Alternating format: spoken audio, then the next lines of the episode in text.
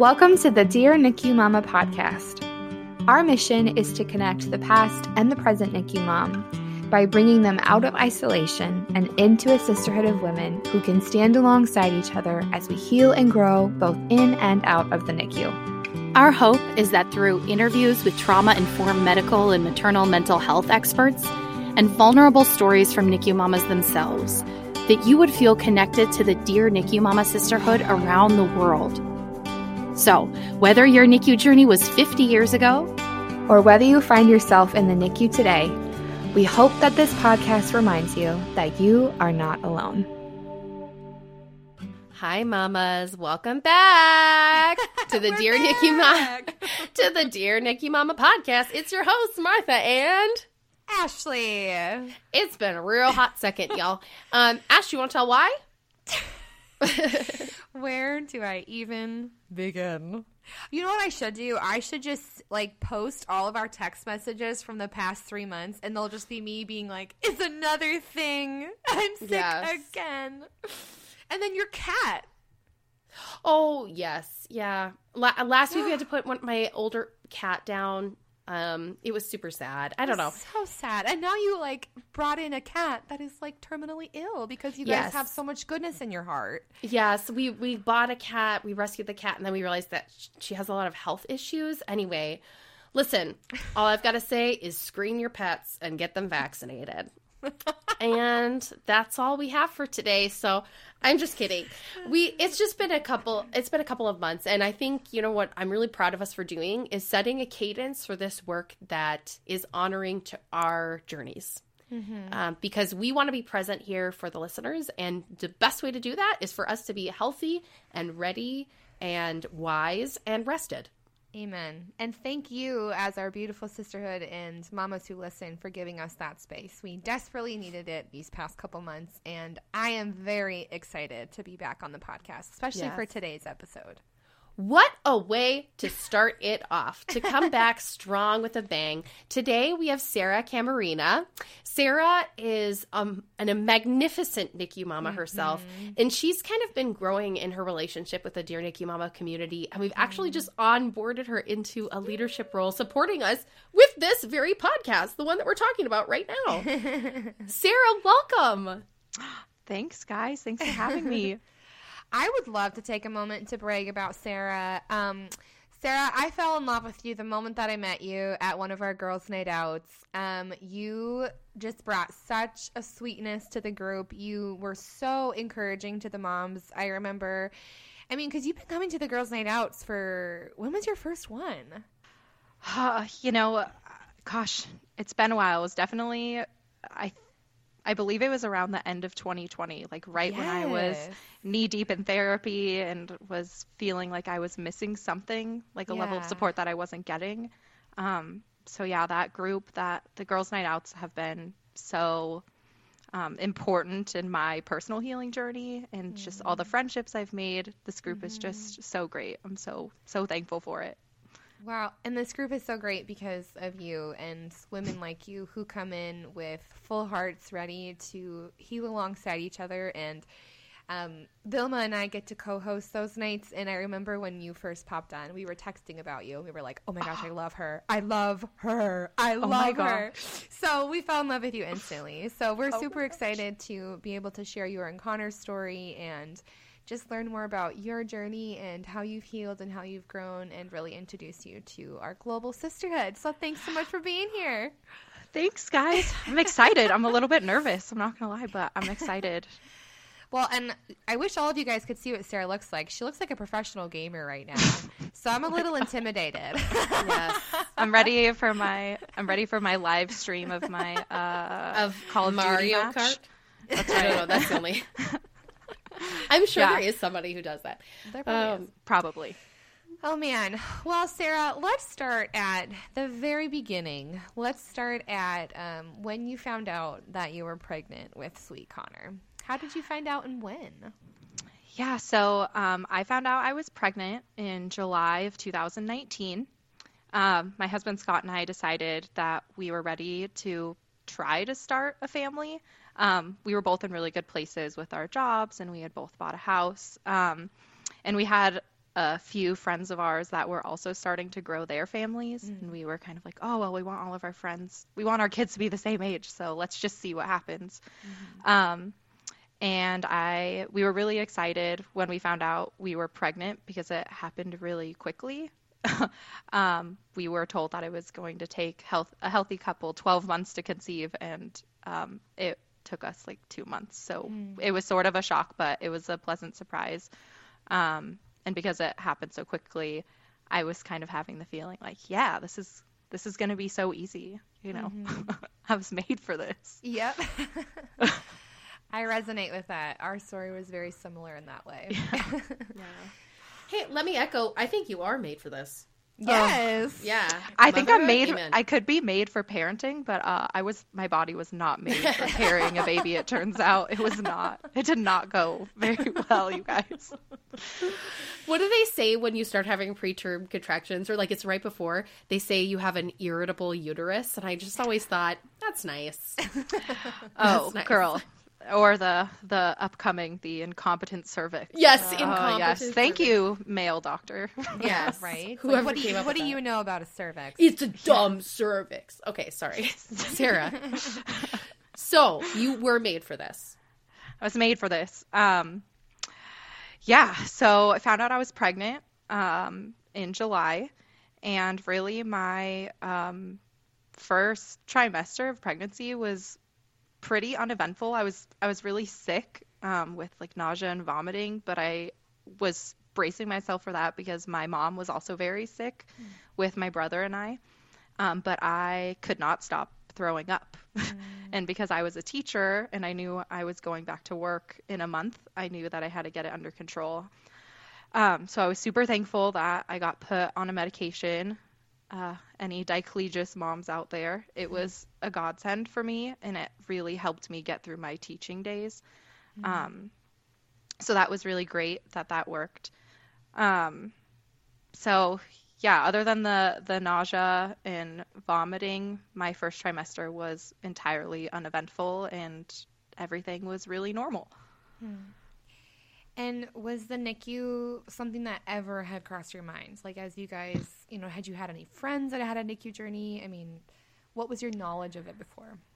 So I had a, a childhood friend of mine who had a, a preemie baby, um, but I was so distant from from that experience. I didn't ever visit her baby in the NICU, um, and I don't know. I knew what the NICU was. It wasn't something that even crossed my mind.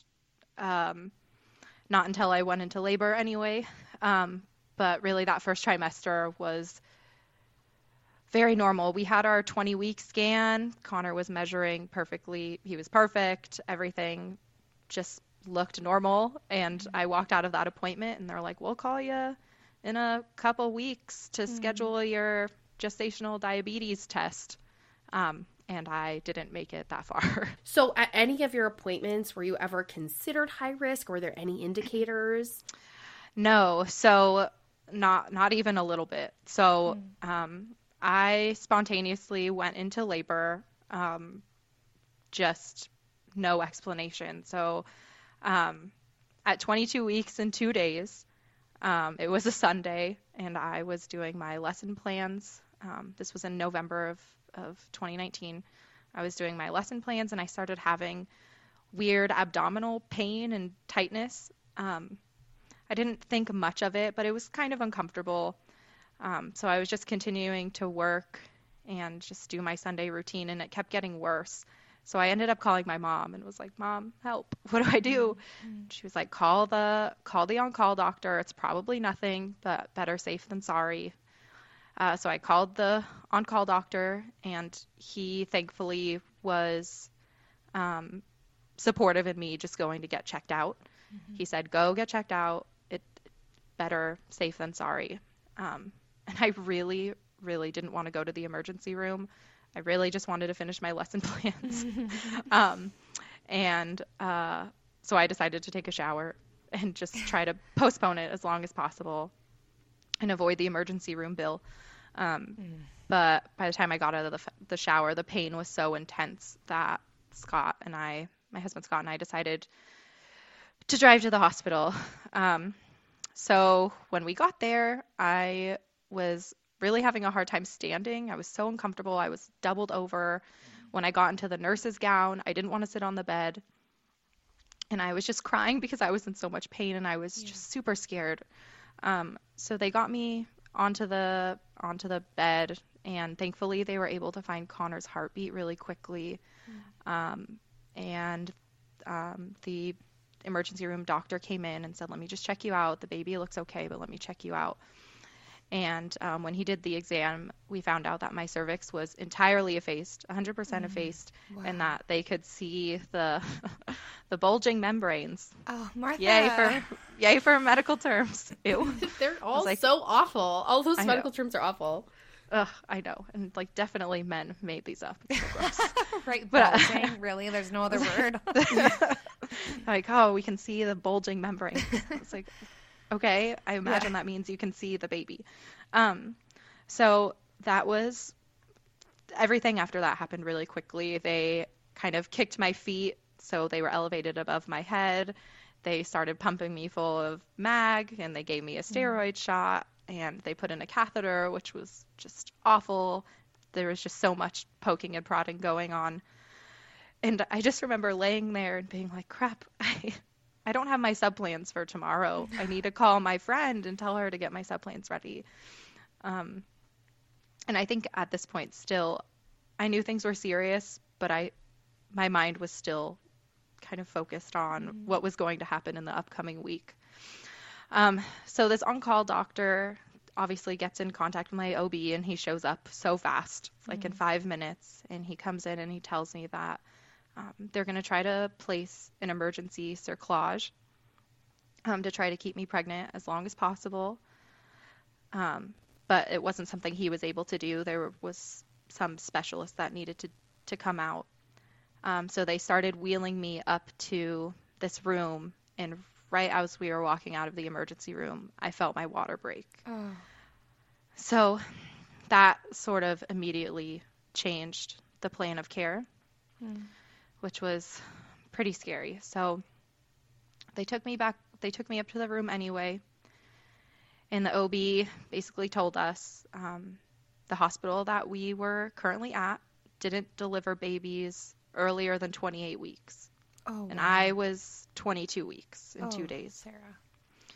So we had to make a choice. So our choice was to deliver the baby and essentially terminate the pregnancy today. Or um, he had called the helicopter preemptively to take us to a hospital that had a level 3 NICU and would be able to care for Connor, assuming that he was able to stay in utero for longer. Um, he started throwing around some some facts about micro preemies, and I remember hearing that word and thinking, "What is a micro preemie? What does that even mean?" Um, he talked about quality of life and brain bleeds and just all of the things you don't want to hear as a mom or a new mom or a pregnant mom who was just sitting on the couch doing lesson plans an hour ago. Mm. Um, so he told us that we needed to make a decision and he would give us some privacy. So he walked out the door, and my husband and I just burst into tears. Mm-hmm. We were just like, what do we do? There was so much guilt around um, feeling like trying to save a pregnancy that maybe wasn't meant to be, for lack of a better phrase. Um, but we were just devastated. There I felt like whatever we chose was the wrong choice. Mm. and it was really hard. So the OB came back in and said, Look, you don't have to make a decision about trying to save the pregnancy today. Um, but if you stay here, you're making a choice because they can't care for your baby. So if you want more time to decide what to do, then you guys need to leave this hospital. So that was that they put me on the hospital and they airflighted me to a hospital that was about 40 minutes away. I think, I mean, first of all, I, I, you, I can tell that you have processed mm-hmm. so much of your story with so mm-hmm. much healing and grace. Mm-hmm. But um, I really think one of the, the hardest things about um, the situation you're put in is that the time frame is yeah. minutes and seconds, right? Yeah.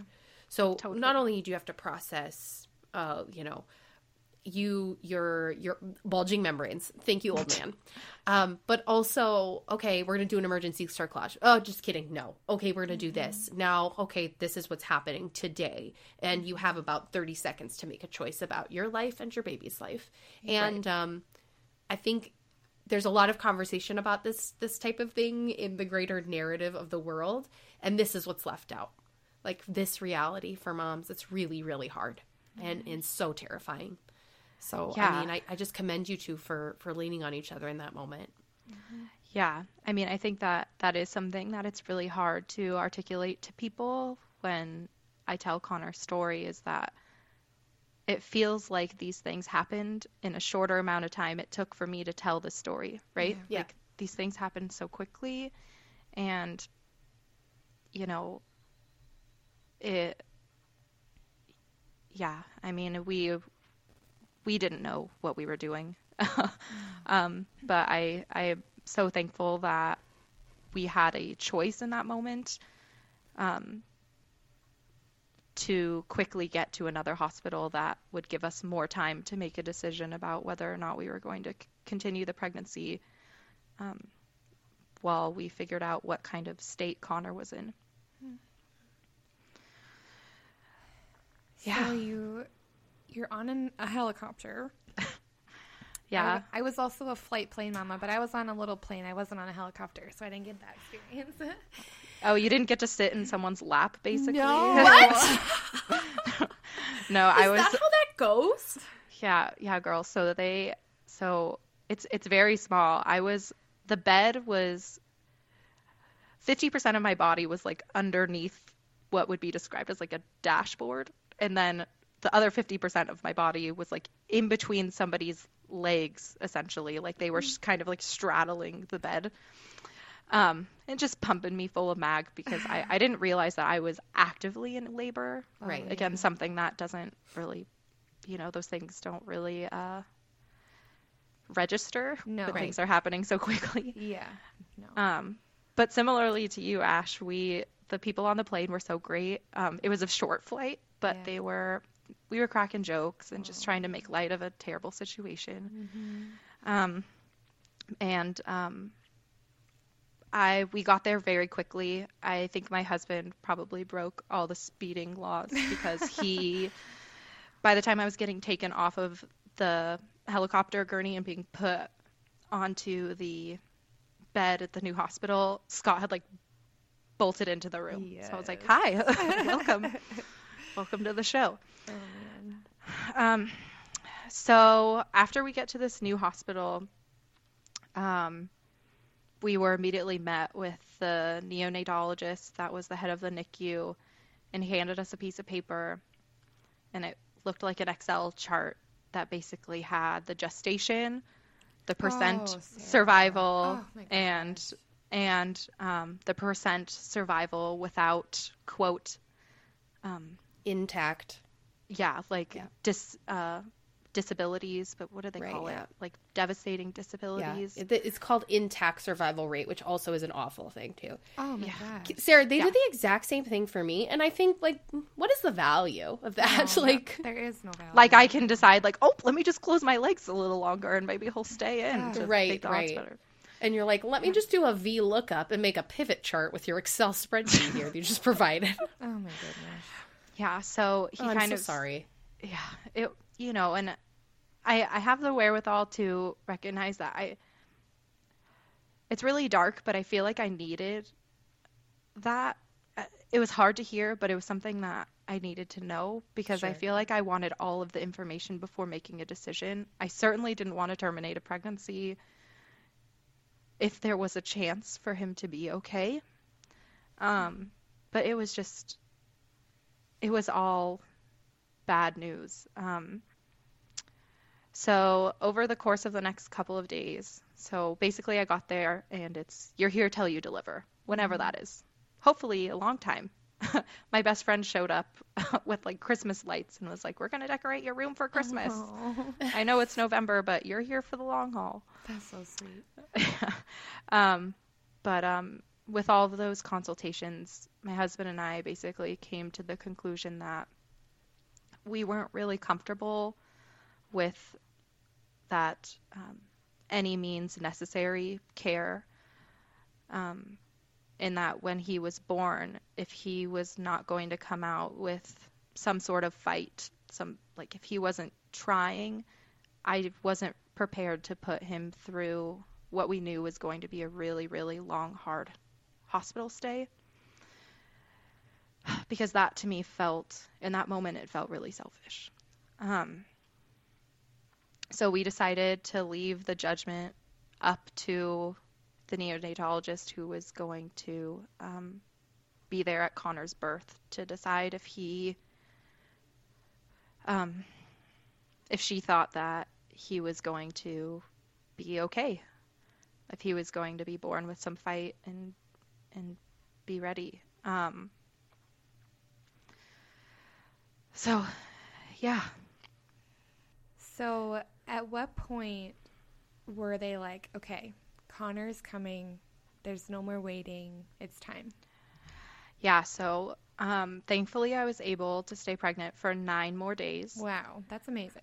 Um, yeah, so after your water breaks, um, they monitor you very closely for infections, and they're monitoring the baby for infections. And they, we had a few ultrasounds during that time, trying to get his measurements and trying to um, kind of figure out how big he was going to be, because the bigger the baby, theoretically, the the better chance that they have.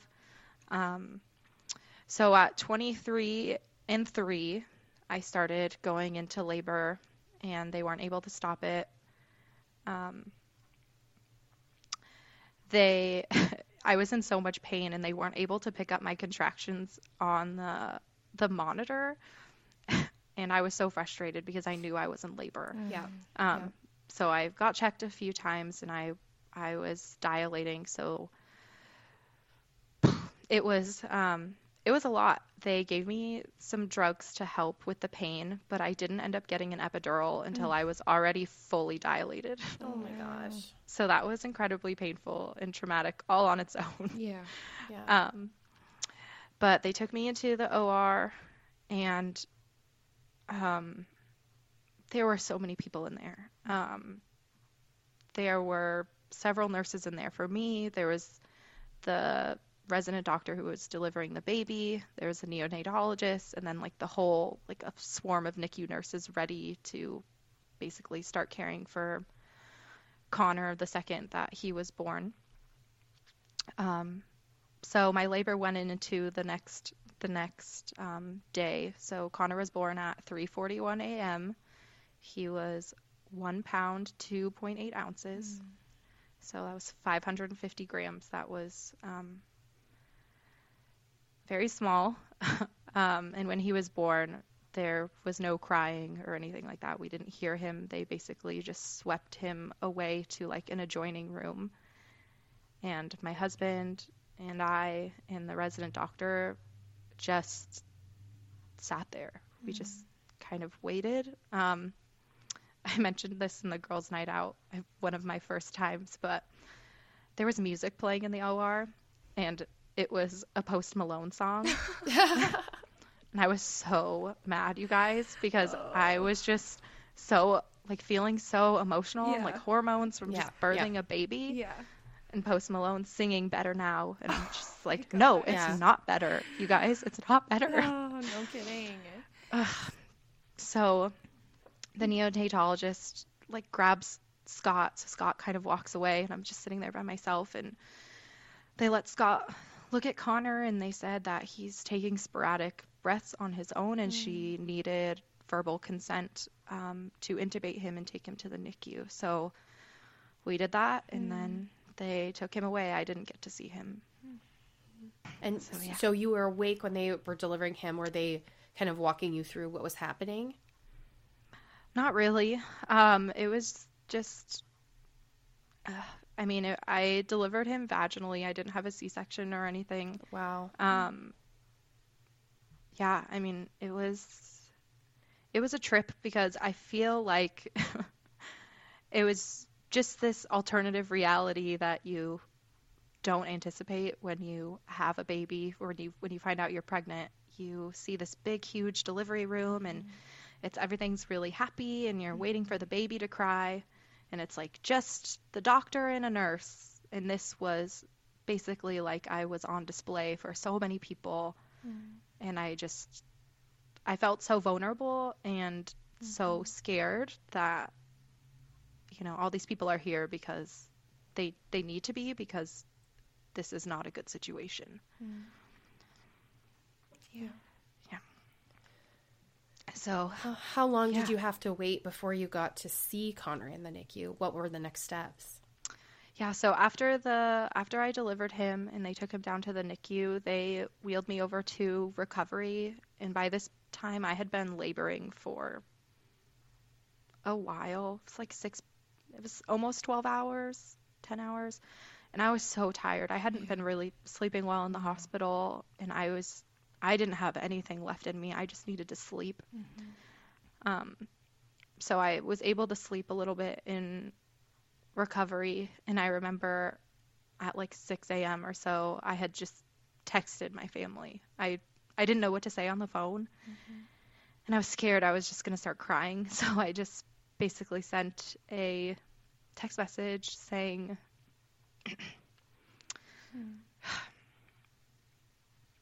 dang it, guys, I told you I wasn't going to cry. no, it's okay.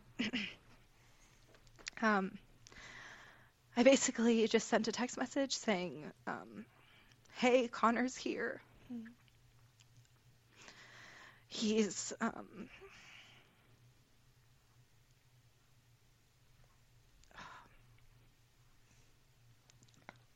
it's okay, I'm prepared. he's, he's, um, smaller than they thought, but um, he's in the NICU and we're to go see him in a little bit.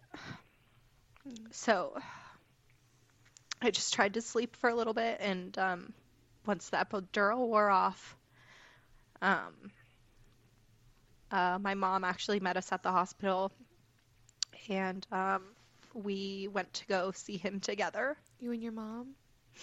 Me and my mom and my husband oh. went to go see him in the NICU. So, um, yeah, so we walk into the NICU, and the way that our NICU set up, um, I'm not, I'm actually not sure if all level three NICUs are set up this way, but we did have a pod. So there were, when you walk in, there's a ton of babies. Mm-hmm. Um, so you walk in and we're passing these like pods of isolettes and just uh, it's so overwhelming. Mm-hmm. It's it was a lot. So, and then just being sleep deprived and just so much was going on. We we go over to the bed, and um, I just see this little tiny baby in the isolette, and he's laying on his side, and he has his little goggles on and he has a hat on. he just looked like a miniature baby. Mm-hmm. um, like he wasn't supposed to be there. Um, and my mom started taking pictures on her phone, and I got really mad. I was really pissed. Um, and I think I've talked about this in therapy a lot. Um, so thankfully, I have the ability to understand now, but that's a trauma response. Yeah. Um, I was just trying to protect my heart. um, it just felt like his death was an inevitability, and I just was, I just didn't want to be there. Um, so they talked about uh, the the nurse that was there. I'm so thankful now that my mom has those pictures. Um, they're so special now. Um, but in in the video that she took, you can hear Connor's primary nurse talking about how he he was on room air and he was doing okay. Um, and um, babies go through a honeymoon phase. So, you know, we're just monitoring him and uh, you know, you can't hold him, but um, you'll be able to touch him at, at some point. um, and that that whole interaction maybe lasted 15 minutes. I don't think I asked any questions. I was just numb. Yeah. Yeah. Um, so yeah, I went back to my hospital room and was just full of a bunch of different emotions. And I remember the nurse came in with the hospital grade breast pump mm. and was like, "You need to start pumping because you need to like get your milk going." And I was just so annoyed, and I was like, "I'm not doing that right now. Like I, everything is just chaotic. I don't feel like doing this right now." Mm-hmm. Um, but I eventually did. Um, I was a super low producer. It was very difficult, but um, yeah, that was sort of our our our first experience with with meeting Connor. You you have the ability to share your story in such a way that it's bringing me right back to I don't know about you Martha but I'm just like reminded of feelings that I had that I haven't thought of in a while. Like you you articulate your story in such a way that it brings us right back and it's really just um, an honor and i just want to commend you know and just really see how sacred it feels right now to hear these parts of your story and to live them with you. Um, i think as a preemie nicu mama too there comes this level of grief when you leave your baby and you weren't prepared to not be pregnant anymore mm-hmm. and the first time that you get back to your room and you realize that your body is just yours again. And I wonder, you know, how was that for you as, you know, you kind of you saw Connor, you see that he's out now, but you're back in your room. I mean, did you process any of that or did that come later for you? Um I feel like I was just still so so engrossed in like the fight or flight mode yes. that I didn't even really process. I was just so numb. Yeah. I think that's that's the only way to describe it was I was just unable to feel anything. Yeah. Like my brain wasn't letting me feel anything mm-hmm. just as a survival mechanism. Mm-hmm. Like I I mean the only emotion that I felt really was just anger yeah. and just that like very deep sense of like why is this happening to me? Mm-hmm. And did I do something wrong? And I just felt so guilty for my for my son and I felt like I let my husband down and my mm-hmm. family down. so yeah, I mean, I actually didn't go back and see Connor again until um, the evening just because I needed time to just be. Um, yeah, yeah. So it it was hard. It yeah. was it was really hard. Yeah, I think it's really good that to for other moms to hear this story, right? This this um, the feeling of numbness yeah. and yeah. Um, anger, and then also like maybe not even the instinct like the um, I'm going to stay at my baby's bedside no matter what, yeah. right? Mm-hmm. I I completely echo your feelings there. Uh, I had that experience with my son too. I think that it's important to remember that that the duality of it all, right? Like you obviously are grateful for the survival mechanisms that helped you survive, but at the same time, grief the fact that you these hap- things happened and that caused your body to have a trauma response, right? Mm-hmm. The fact that you needed a trauma response at all, mm-hmm. you know? Yeah. that you needed totally. cortisol to shoot through your body to, to make sure right. that you were there, right? you, Right. that we can grieve that part of it. Um, Totally. And and also the fact that our brain chemistry is different i feel i feel that way all the time too I, especially early on i think it's hard the comparison game even within the nicu is strong Oh, we were yeah. talking about too Oh, yeah. right Totally. Definitely. yeah Totally. but i'm so um proud to know you and to hear a mom like you share about this because there is no shame in it No. it is is real and beautiful and actually in some ways it means that every way that you fought for connor from that day that moment forward is maybe even marked with with more courage that's how i feel about you so there Sweet. take Thank that you. whoever made up bulging membranes yeah, I appreciate it, guys. Um, so yeah, that was sort of the start of our of our NICU journey. It definitely wasn't it wasn't pretty, um, but the hospital was very gracious in letting me stay for a couple days longer, um, even though I didn't really need to be there. I feel like I bounced back really quickly. um, but they let me stay just because we had easy access to Connor. Um, and he um, had a really uh, I guess, normal start to his NICU. Um, they ended up having to intubate him. Uh, they intubated him immediately, but they moved him off of the um, normal. Blanking on words here. They moved him to a high frequency ventilator. They put him on the oscillator. So that was the the ventilator that was doing the most work to to help him. It was really invasive, um, and for the moms that haven't seen the oscillator, it's it's very loud, and your baby is vibrating, like your mm-hmm. baby is shaking. So that was sort of the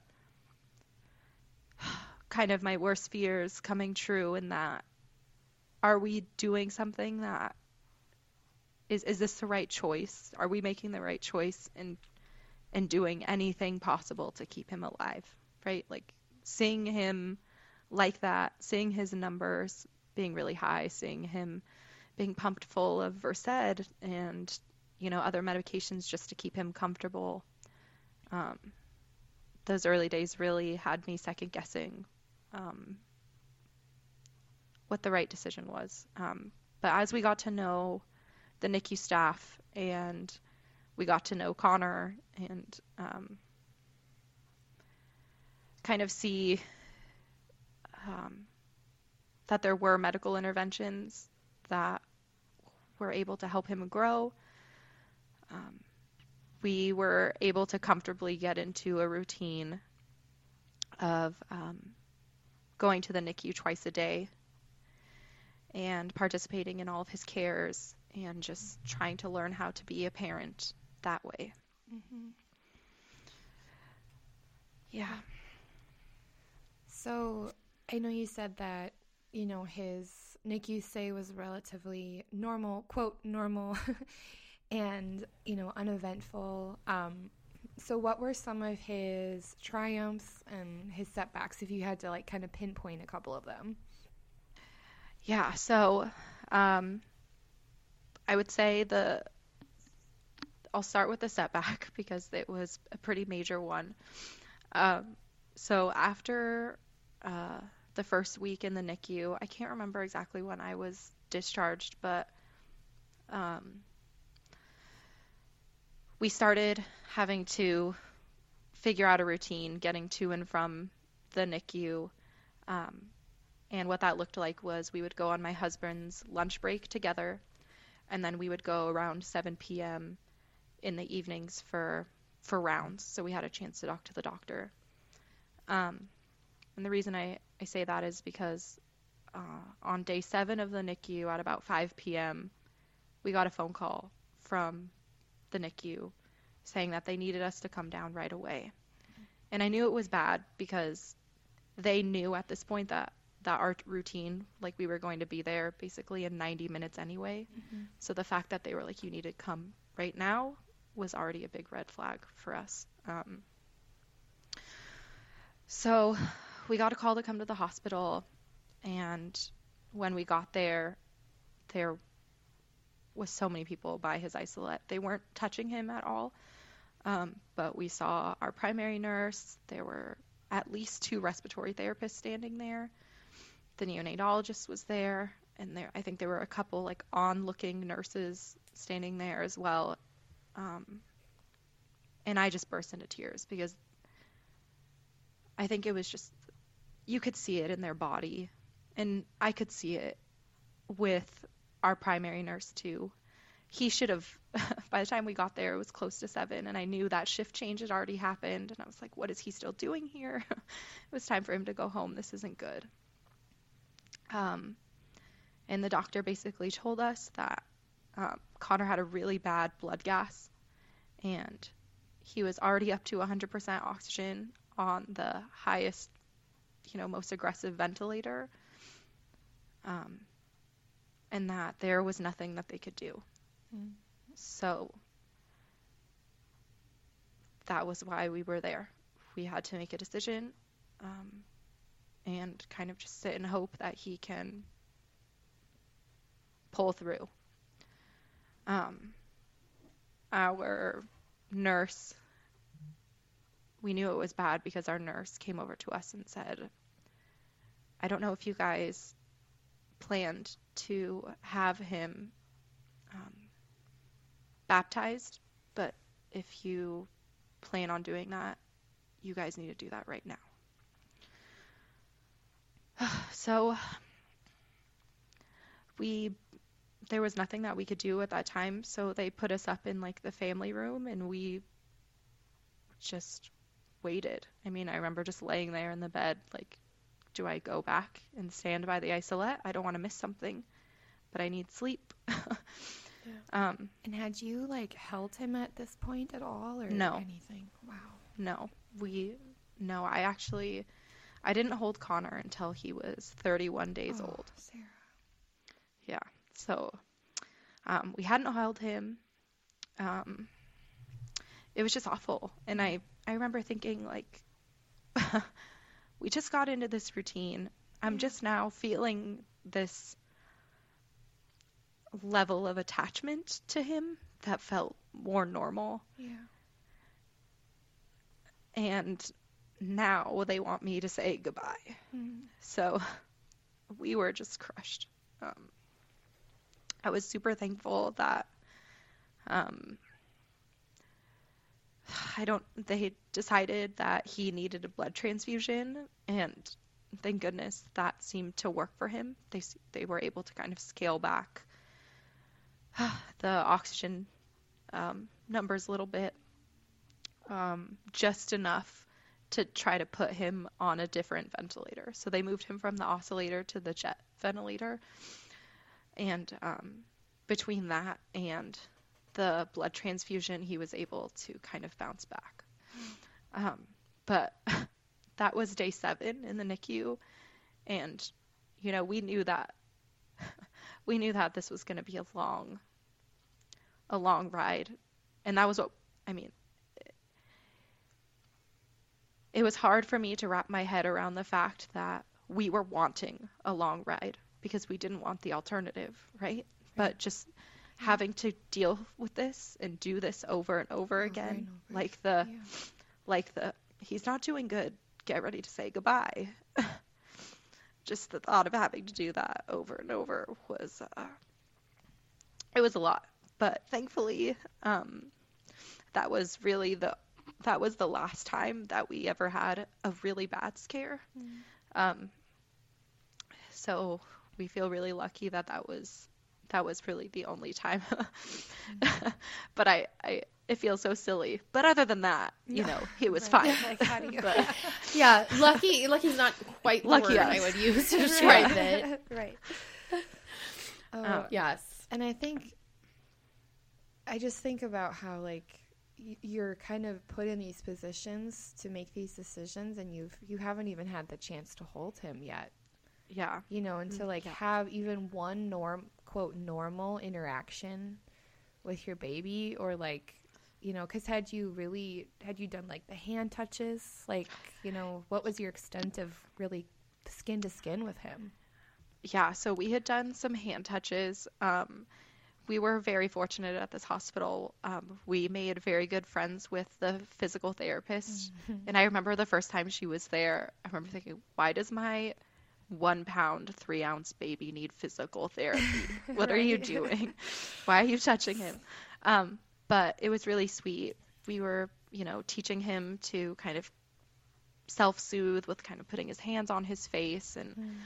there were some, there were definitely some um, joyful moments that we, that the hospital staff was able to give us despite everything being so scary and uncertain. Um, but yeah, definitely we weren't doing any kangaroo care or any skin to skin. You know, the most we had done was basically touch him and change his diaper. Mm. Um, but he had even had a couple of days where we had come in and he was not doing particularly well, so they were spacing out cares even further because cares and people being yeah. in his isolette were actually making him worse. Mm. So that was that's a whole that's a whole other whole like me grace. touching you is making yeah. you feel bad. Mm-hmm. Um, but yeah, really, other than he had some respiratory issues, um, but we are very fortunate for a 23 weeker. Um, he was in the NICU for 115 days. He c- came home on his due date, which was oh, amazing. That, that is incredible. Yeah, he is amazing. Um, and he came home with no oxygen, no feeding tube, no nothing. Um, so we were very, very fortunate wow. um, in that respect. A miracle. Wow. Yeah. Oh, so, yeah. It's like near impossible to condense it all into like one one podcast episode, right? Yeah.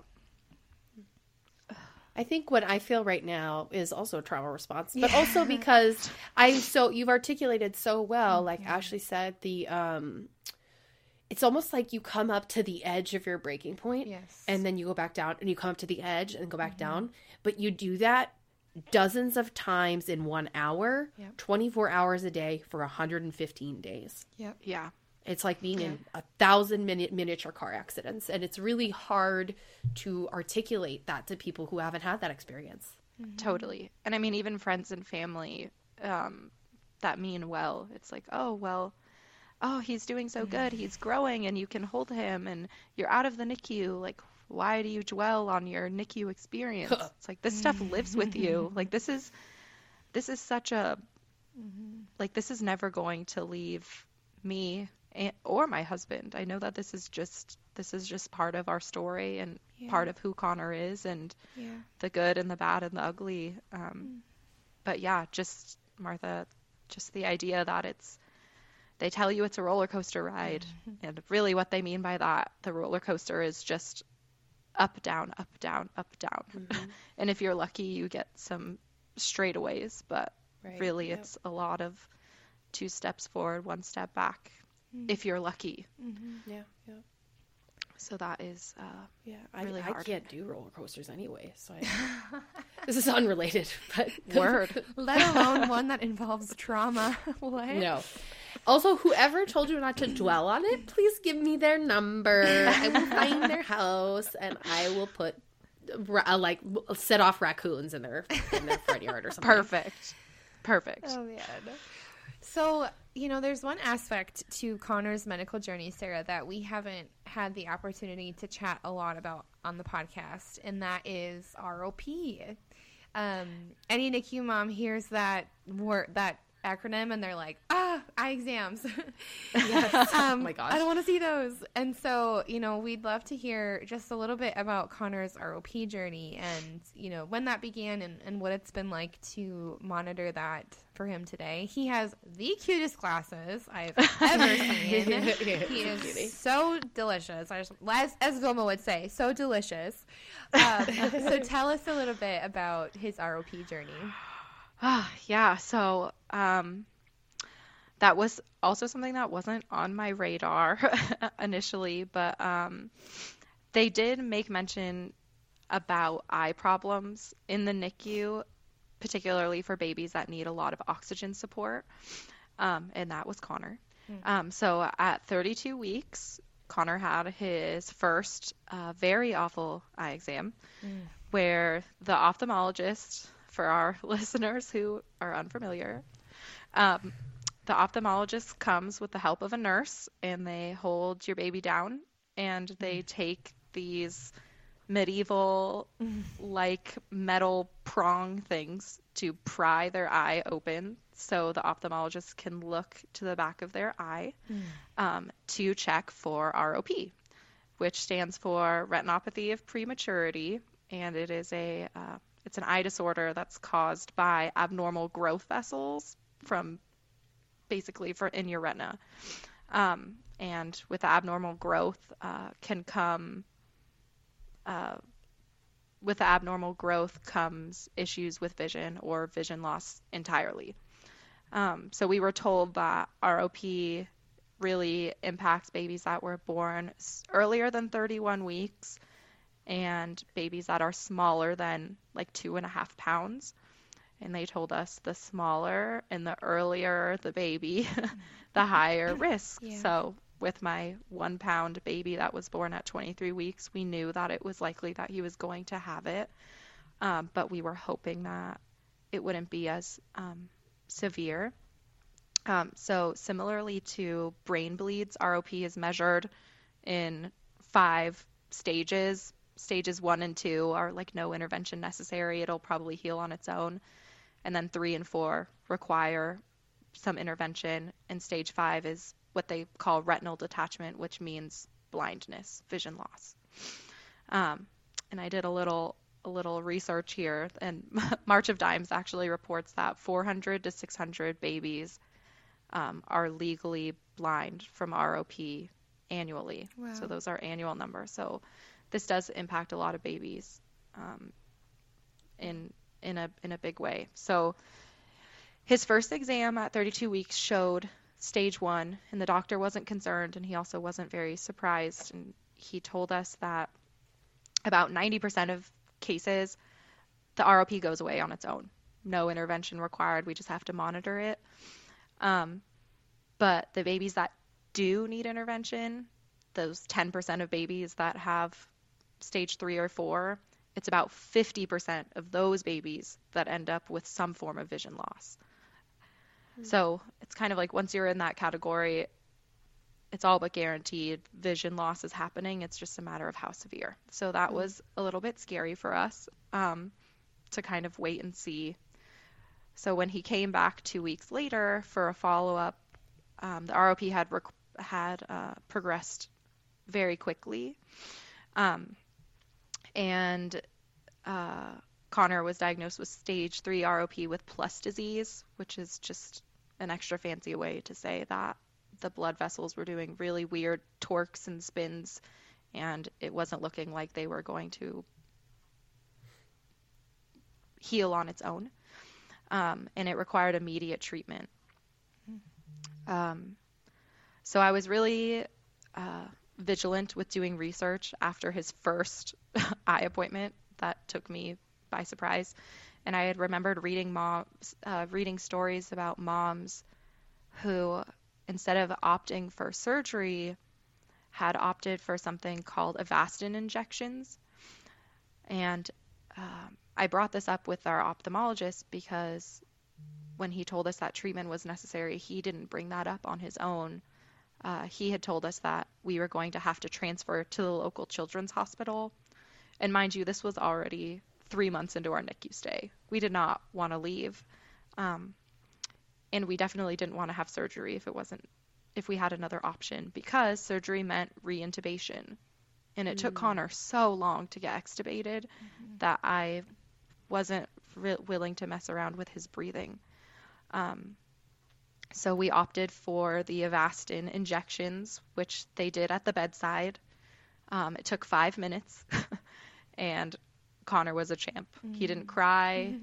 Um, I cried more than he did, I was told. So um, we are very fortunate that that that treatment was an option for us. Um, but I definitely encourage moms that are dealing with ROP to, to do the research and pick the best treatment for them because there's definitely downsides to both, both the laser eye surgery and to the Avastin. And how has Connor done, you know, post uh, discharge with with ROP? How has that developed? Yeah, so when we left the NICU, um, we still had to go see this ophthalmologist at their practice um, biweekly. So, or uh, bi-monthly, biweekly. Um, we had to go twice a month um, to do these eye exams, and it's the same thing as the NICU, but he's bigger now. so we actually had to do those eye exams until the end of August of 2019. So that you know, again, echoing that for a lot of moms, the NICU journey doesn't end when you leave the NICU. We were still dealing with this um, ROP journey. So, with the Avastin injections, it slows down the growth of all of the blood vessels, whereas the laser basically just lasers off all of the bad. But when you laser off the bad, you are basically getting rid of all of their peripheral vision. Oh. So we wanted to give Connor a shot at having some peripheral vision, but with choosing the Avastin, it meant closer monitoring, basically until the blood vessels finished growing all the way to the front of the eye.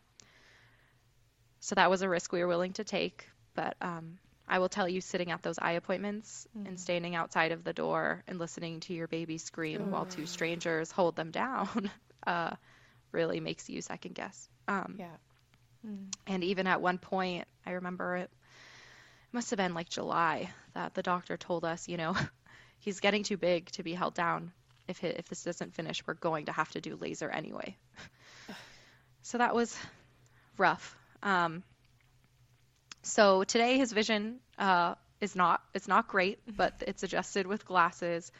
Um, but when Connor was 12 months adjusted, or 12 months actual, uh, he wasn't sitting or crawling or pulling to stand.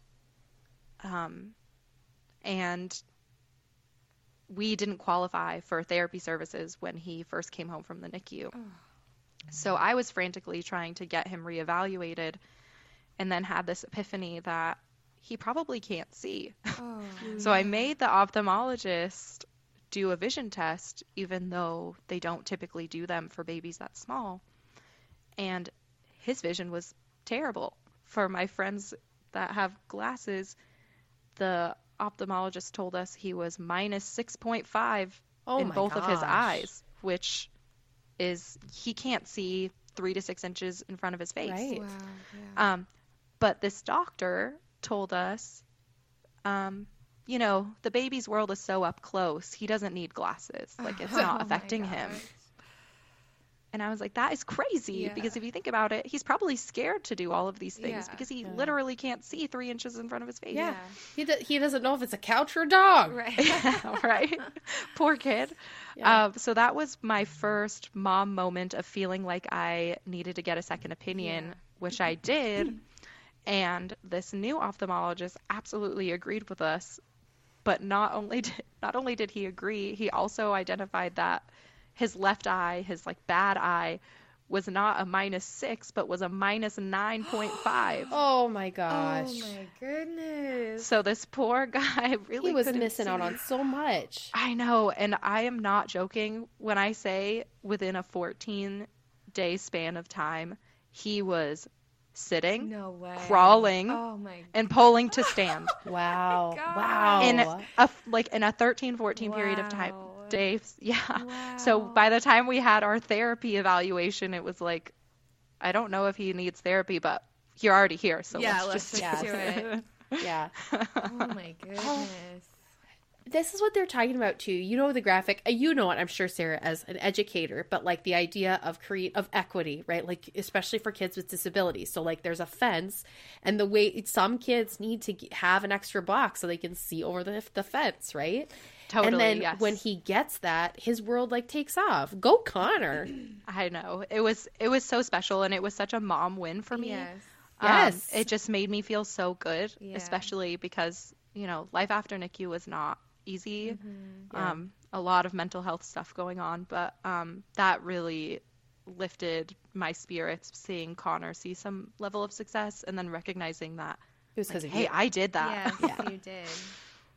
Yes. Well, so speaking of uh, coming home, and you mentioned your mental health journeys, could you talk to us a little bit of how you began the healing process? Yeah, um, it is still a work in progress, right?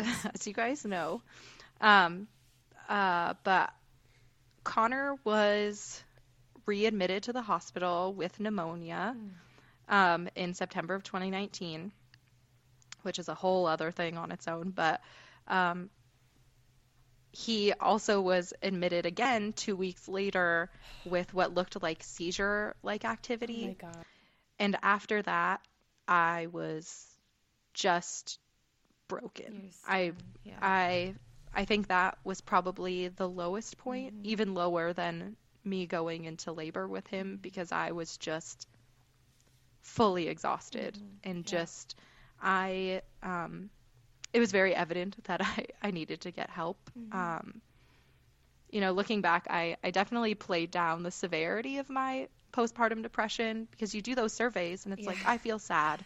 It's right. like, well, of course I feel sad. Look at yes. all the things we just went through. Yeah. Right. It's like, I cry. And it's like, well, of course I cry. Like, look at what I'm And then it's like, how much the time? And you're like, is it like all the time? Well, it's like, if I'm not, if I'm, I'm not crying when I'm sleeping. So, yeah. 50% of the day. Um, but uh, I kind of just justified everything in my head, which was was not good. Um, you know, and I I have a lot of guilt about about this, but I really just spent so much of that year um, after Connor came home in March of 2019. Um, I just was wishing his infancy away. I didn't want to be scared of RSV. Mm. I didn't want LOL because COVID was right around the corner. But um, I was just so um, yeah, I, I was busy taking care of a very needy preemie baby and was scared of the outside world mm-hmm. and wasn't taking care of myself. Um, so I spent so much time uh, just being excited for Connor to be one adjusted which would have been March 2020. Mm. Um, which was when our pediatrician. I know. I'm sorry. I only laugh. Yay, trauma. no, I know, but that it's so. Again, I, I am in a place that I can laugh now, but at right. the time, it, I can assure you, it was awful. Um, but we had plans to participate in the March of Dimes uh, walk with our NICU nurses.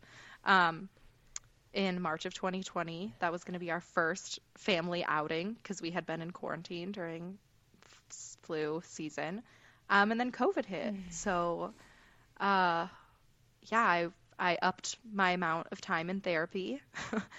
um, in July of 2020, I finally saw a psychiatrist um, and I started taking antidepressants, mm. which has been life changing. Mm. Um, you know, I, I, definitely struggle still, um, but, you know, definitely not to the level I was struggling before. I, I wasn't having intrusive thoughts, um, mm. you know, thoughts of thoughts of um, just thinking Connor would be better without me, mm. thinking that if I, what would happen if I just got in the car and left? Like, he would be better because I'm not a good mom, mm. and he deserves a good mom and just these things that are a clear, clear indicator mm-hmm. of mental health mm-hmm. problems. So, um, yeah, I just recently started doing EMDR therapy mm-hmm. with my same therapist. Um, but I am just now, three years later, in a space that I feel safe enough to do that. Mm. Um, but yeah, and the other part of my my healing journey that I think has been so important is we have such a good relationship with our NICU nurses. Um, we celebrate birthdays with them. Mm. So far, Connor has celebrated all of his birthdays with them. Um, we keep in touch. We text, and it's just so special. Um, so that has been so healing for my mama heart. Yeah. And now that Connor can like talk and interact. Um, it's just so special mm-hmm. watching those relationships. Uh, it makes me really happy. yeah. I I kind of I throughout your episode I've I've sensed this recurring theme Sarah of and I just want to commend you for this of throughout your journey both in pregnancy, NICU and now really um, giving yourself permission to honor what your heart needs. I heard it the moment you talked about needing to sleep before you went back to the NICU, even from when they expected you to hook up a pump to yourself and setting a boundary and being like, I need a minute. and now looking at your healing journey and seeing that, you know, you you gave yourself permission to get to a safe place in your healing before starting something like EMDR because it's really tempting to just want to get through it, get over it, work through it and just push. And then all of a sudden it was too much too soon too fast and we're on that roller coaster again. And so mm-hmm. i really want to commend you and, and thank you for the reminder that it's okay to honor where you are. In fact it's it's a really good thing to do that. And um, it's just been a really cool theme throughout your whole entire episode yeah oh, that's so sweet of you to say i i appreciate that um, i i utilize therapy and i would encourage moms to utilize therapy to just get through what you're doing today. Yeah. And when you feel like you start showing up to therapy appointments and you're not in constant distress, then maybe it's time to to start unpacking some of the trauma from the NICU. But honestly, pretty much until like this calendar year or like the mm-hmm. end of 2021, mm-hmm. um, I was not ready. I was yeah. still very much needing just support getting through today, let alone trying to go back and relive and unpack all of the trauma yeah. Yeah. from the past. Yeah, absolutely. Well, sweet Sarah, you have been a wealth of wisdom throughout the entire episode. I think I can speak for all of us to say that there's many nuggets that we've jotted down or put in the back of our minds to think about. But, you know, as kind of a closing thought, you know, what's one piece of encouragement that you would give to other preemie NICU moms that are listening? Yeah, so um, I definitely would say that uh, the most important thing is that you are not alone, even though that sounds corny, um, and it really feels like it. You are not alone. Mm-hmm. Um, utilize the people around you for help and seek out new NICU mama friends for connection. Um, I think that it's been so critical and personally for my healing journey. Um, but it took me a while to be ready to connect with other NICU moms. Mm-hmm. So taking that into consideration too, leaning on your family and friends, and when you're ready to get that support and you're ready to hear other NICU stories, um, there's a community for you. And I think that's really important. Um, my other piece of advice I would give to preemie moms and really all NICU moms is that all of our babies are on their own growth and mm-hmm. development journey. Mm-hmm. Um, I didn't get into it here, but Connor is really small for his even his adjusted age. Um, and it's so hard not to compare. Mm-hmm. I mean, mm-hmm. I, I definitely struggle with that still. Um, but really all of our babies are amazing mm-hmm. and they're going to do things on their own time. Um, and just find a pediatrician that you trust and just go with the flow. Mm-hmm. Yeah. just follow their lead. Beautiful. Well, Sarah, it has been such an honor and just a treat to have you on the podcast. Your episode is one that we've wanted to do for quite some time, so I'm really glad that we finally had the opportunity to share yours and Connor's story. And just want to thank you again for being a part of this sisterhood and being such a special part of it. It's such an honor to know you and now to be able to tell your story. We just we're just so grateful for you. Thanks, guys. Thanks for having me. And to any of our NICU mamas listening that are currently in the NICU, out of the NICU, we just want to echo what Sarah said that you are never, ever alone. No matter the COVID restrictions that have kept you away from people, um, we just want to remind you that you are loved, you are seen by this community, and no matter what you are walking through today, you have a sisterhood that stands alongside you. So, thank you so much for your patience over these past couple months. It's so good to be back with you, and we will be back next week. Have a great rest of your day. Thank you so much for listening to this week's episode of the Dear NICU Mama podcast. If you loved this episode, we'd be so grateful for a review on any of the podcast platforms.